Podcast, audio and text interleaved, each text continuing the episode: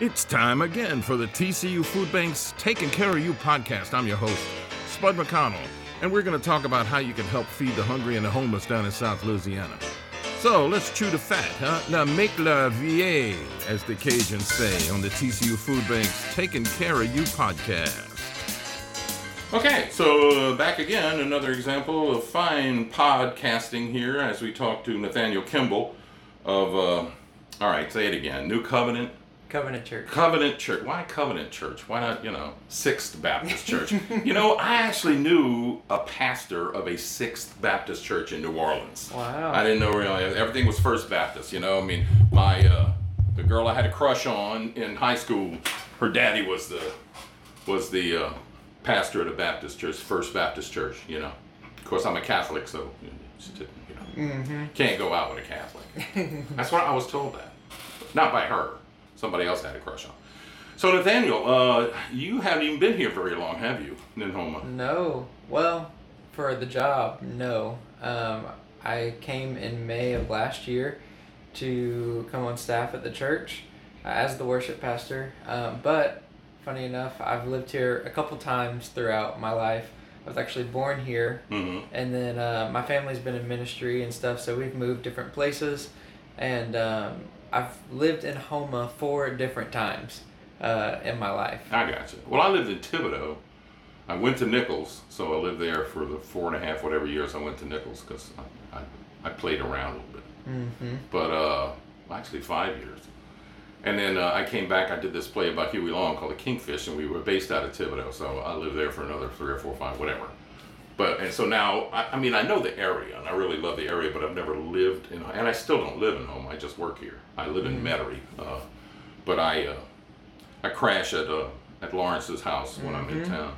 But you, so being here so many times, and I'm gonna, I'm assuming the worship minister is it like come with a place? You get to like hang out in the last pew in the back or something. yeah. you know, you don't have to like put a cot up in the choir loft or nothing like that. No, I have my own place. Oh, really? Oh, Yeah. okay, that's cool. What does the worship minister do? I mean, Yeah. So, I, I would think that would be the pastor's gig. I am Mm-hmm. because you lead the people in worship. hmm Yeah, and so that's the thing. Um, pastor Steve, the pastor of our church, he gives the word. You know, Mhm. um, he pastors our congregation week after week after week. And um, me coming on staff, I've been tasked with the responsibility of leading our people in worship. And so um, the way that it happens is that he runs a portion of the service and I run the other portion of the service, um, kind of tag teaming in order to make our service on Sundays work. And so anything and everything music related um, runs through me. So I'm in Oh, charge. you're the of it. choir director. oh, okay, I got you. I got you. We got choir directors and cantors and you know like that. Mhm. Um, I just never heard of that term before. Is it a different term everywhere? I mean, if you had this Uh, kind of gig before someplace else? Depends on the church, And so the church can just call it what it wants, more or less. more or less. Well, I mean, you can't. You know, if you're the choir director, they can't call you, you know, uh, chief cook and bottle washer or nothing like that. Right.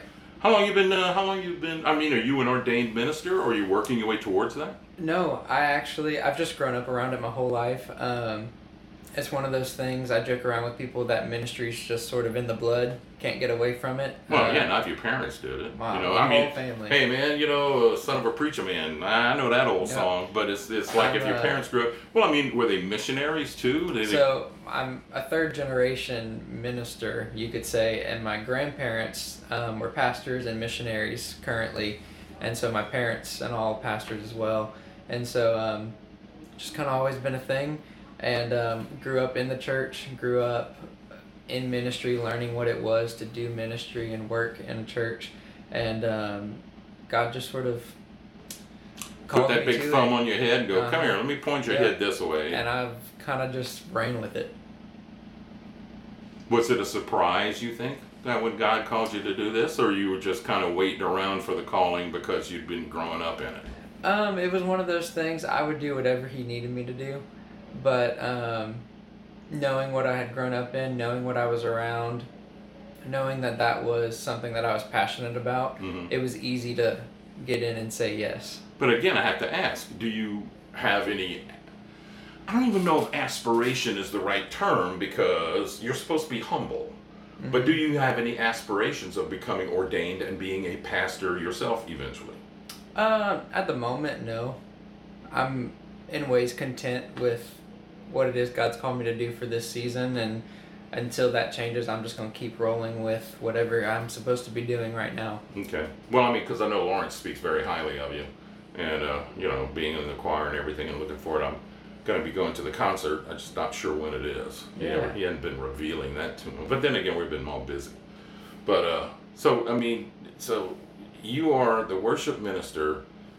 Um, it's just anything involved in music. It's got to be more complex than that. I mean, you're putting together this choir. You pick the tunes. You rehearse the choir. You, you. I mean, do you incorporate other musicians? Do you ever bring in like a soloist from another church or from like Nicholls or someplace like that to do a specific song? So the ironic thing this time around is that um, I guess this is where we can talk about Christmas, because we have um, this coming Christmas we're doing our production's not the right word. He's just- got his. He got the little quote fingers going. yeah. Um, Well, you- well, I mean, don't it's not. I mean, uh, production.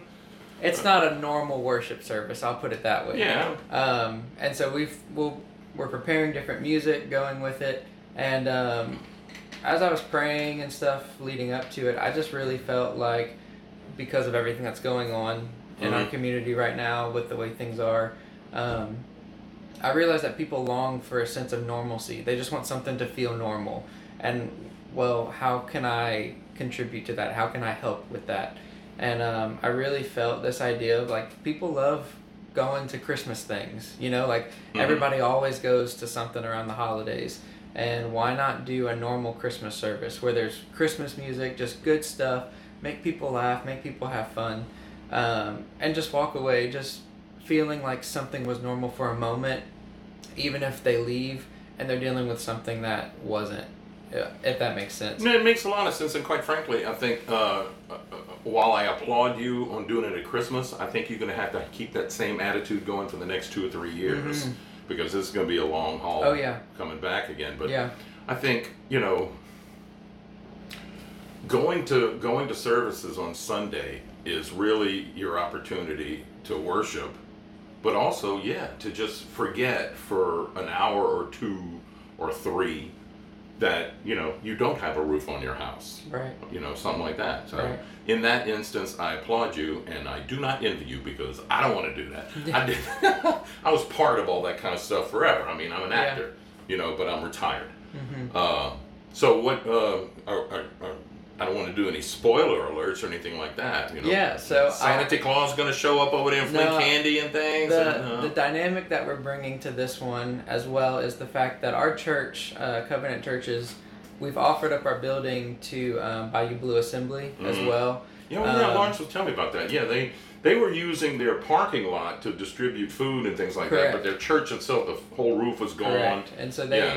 they're out of a building um, kind of you know just indefinitely until Mhm. things can get rebuilt um, and so without hesitation pastor steve wanted to open up our church just for them to meet and have a service um, so we're sharing a building with them. We, they have service in the afternoon. We have service in the morning, um, and I felt that with Christmas, why not just join together and do something together with Christmas? So the dynamic of bringing in people, we've actually combined the teams that lead worship at both churches, and we're doing one big thing all together, which I'm super excited for because it's going to be really great. So it's gonna be a big, big, big, Oh, big choir. right. Well, how many, how big a choir are you normally used to dealing with? I mean, you know, Nor- Uh, Tabernacle kind of big. They, I've, I've been in several different sizes. I've been in choirs 150, 200 people down to 20 people. Ours will be probably around the 60 mark. with the two um, t- combined. hmm So I'm excited. We've been working on music for a couple weeks. We actually have practice uh, tonight. And so um, we'll just get things rolling and it sounds really good. I'm excited to see what happens. But it ought to be pretty cool. I mean, I love Christmas music, but it's like, okay, is it going to be a deal like you leading both the choirs, or you and the and the choir director or worship minister at the other church, y'all I guess sharing you're the just duties? gonna have to come Oh, and- really? and Oh, see. you're not just going to put on one great big suit and have two heads, and y'all each conducting an arm or nothing like that. Oh, okay. I, you're just going to have to come and see. Oh boy, like I ain't got nothing else to do. When is it, by the way? Uh, December 19th, we're going to do our service times at 8.45 and 10.30, and then Bayou Blue service time at 2 o'clock. And so it's gonna be the same presentation at all Mhm. three services. Yep. I thought it was gonna be like some nighttime concert or something like that. No, we'll do the same thing three Do a nighttime concert, Uh, man. They got stuff. Maybe next year. Maybe. That would be kind of cool. All right, we're going to take a break, and when we come back here, we'll continue uh, talking with Nathaniel Kimball more about him and more about what you see, what needs you see after this devastating storm, and uh, how it is testing people's faith, I guess is a good way to put it. Back with more here on the TCU podcast, taking care of you right after this. Uh-oh, that doesn't sound too good. You better start filling sandbags. Oh, wait, you don't have to do that anymore because you have the Home Team Advantage. You called Home Team Elevation at 504-301-1222 and you got your home lifted above the flood. No more worries for you. What about your mama's house or your uncles or your brothers? Home Team is ready to lift their spirits even higher than your home. Get the Home Team Advantage by calling 504-301-1222 or go to hometeamelevation.com. Are you ready to launch?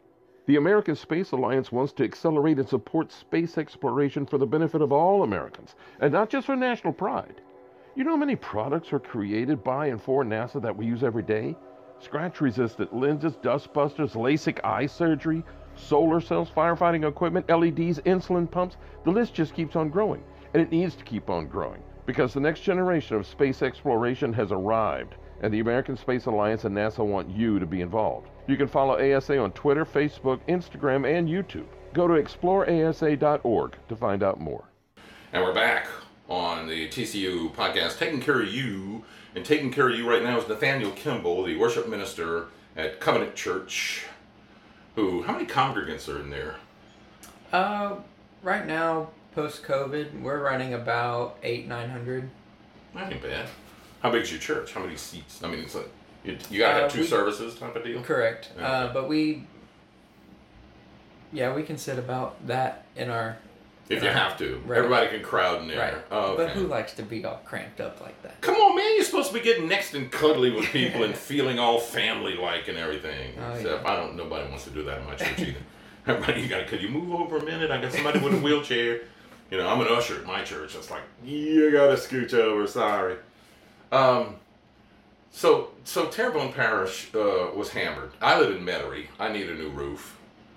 But when I first came down here, uh, and went down to like Chauvin and Montegut, and I'm going, you know, these aren't blue tarps on roofs. These are blue tarps that are roofs. And uh, there's still stuff that hasn't been picked up off the side of the road. There are people down there still don't have power. Not a lot compared to what was out, but some people can't trust the water, so it's it's a mess. Yeah. So I'm assuming people are the people down here are very resilient anyway. Like they don't wait. I mean, okay, uh, don't promise me a FEMA trailer and then don't deliver. Then I'm just gonna go do what I got to do and just to hell with you. But then when the tax man comes around and go, uh, uh, t- take it off here. Here's some receipts from all the stuff I had to do to put myself back in in place because y'all can't build a levee worth a doodly squat. Um, but the people, I here, it seems to me they're going to be leaning more and more. I mean, I hear the calls that Lawrence gets, and actually, I'm starting to get them too, and I'm nowhere near his level. You know, so I would imagine people are leaning more and more on the pastors and the worship ministers. You know that.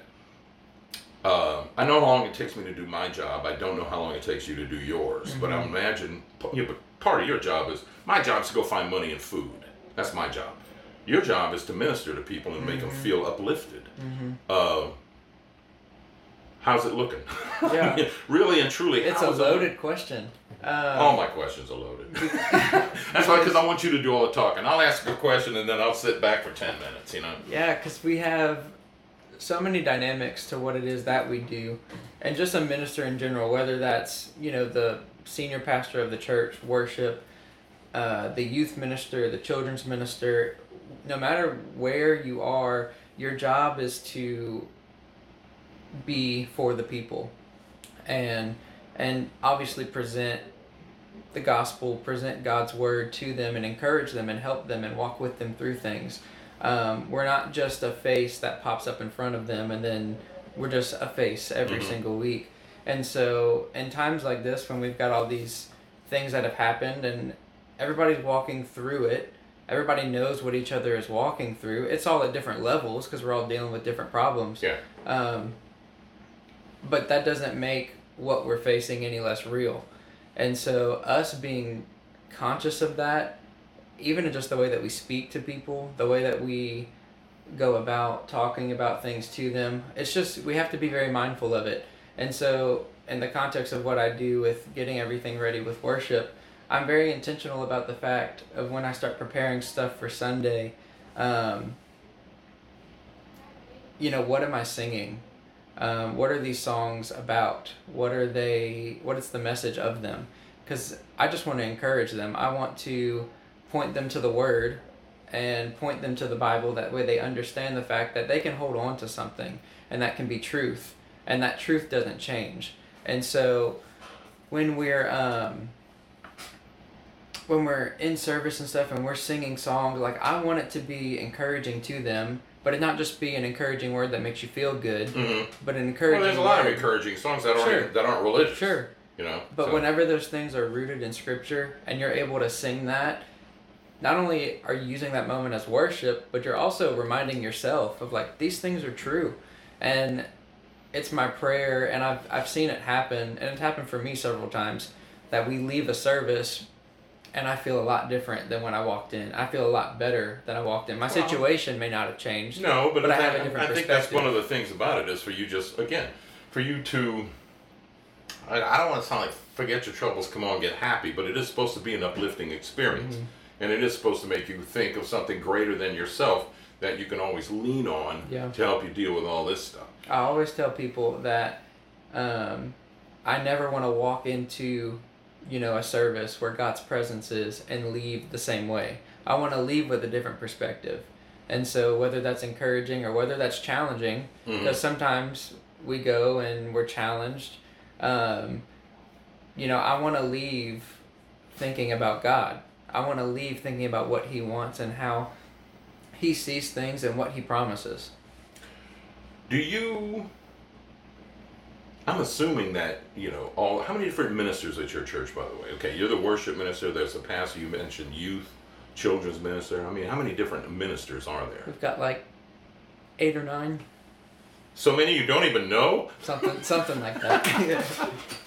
Do you all get together like on uh, say Wednesday or Thursday, and the pastor goes, "This will be my uh, my my sermon this week," and so pick your music accordingly and reflect that in the children's thing. I mean, do y'all have a run through, or you just No, go, "This week I feel like um, singing this."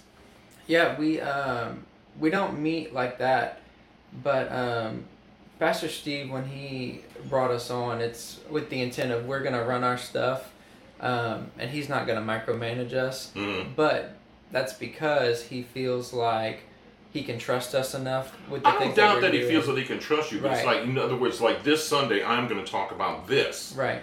So, you know, give you a heads up that if you got some music that will reflect what I'm already trying to preach, that's just going to double Mm-hmm. Yeah. down on everything that's going on. Very, very few times has he asked for something specific. Most of the time, it's actually pretty cool. Um, you know, he does his stuff and his preparation, and I'll do my stuff separate.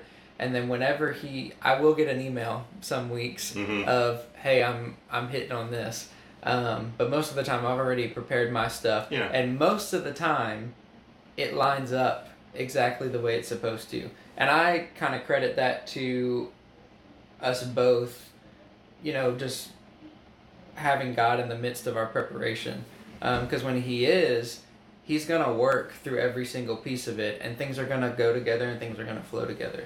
So you're now okay. So you're sharing your space, your your church, with what's the church? Mm-hmm. Bayou Blue Bayou Assembly. Blue. I know that. I'm just old.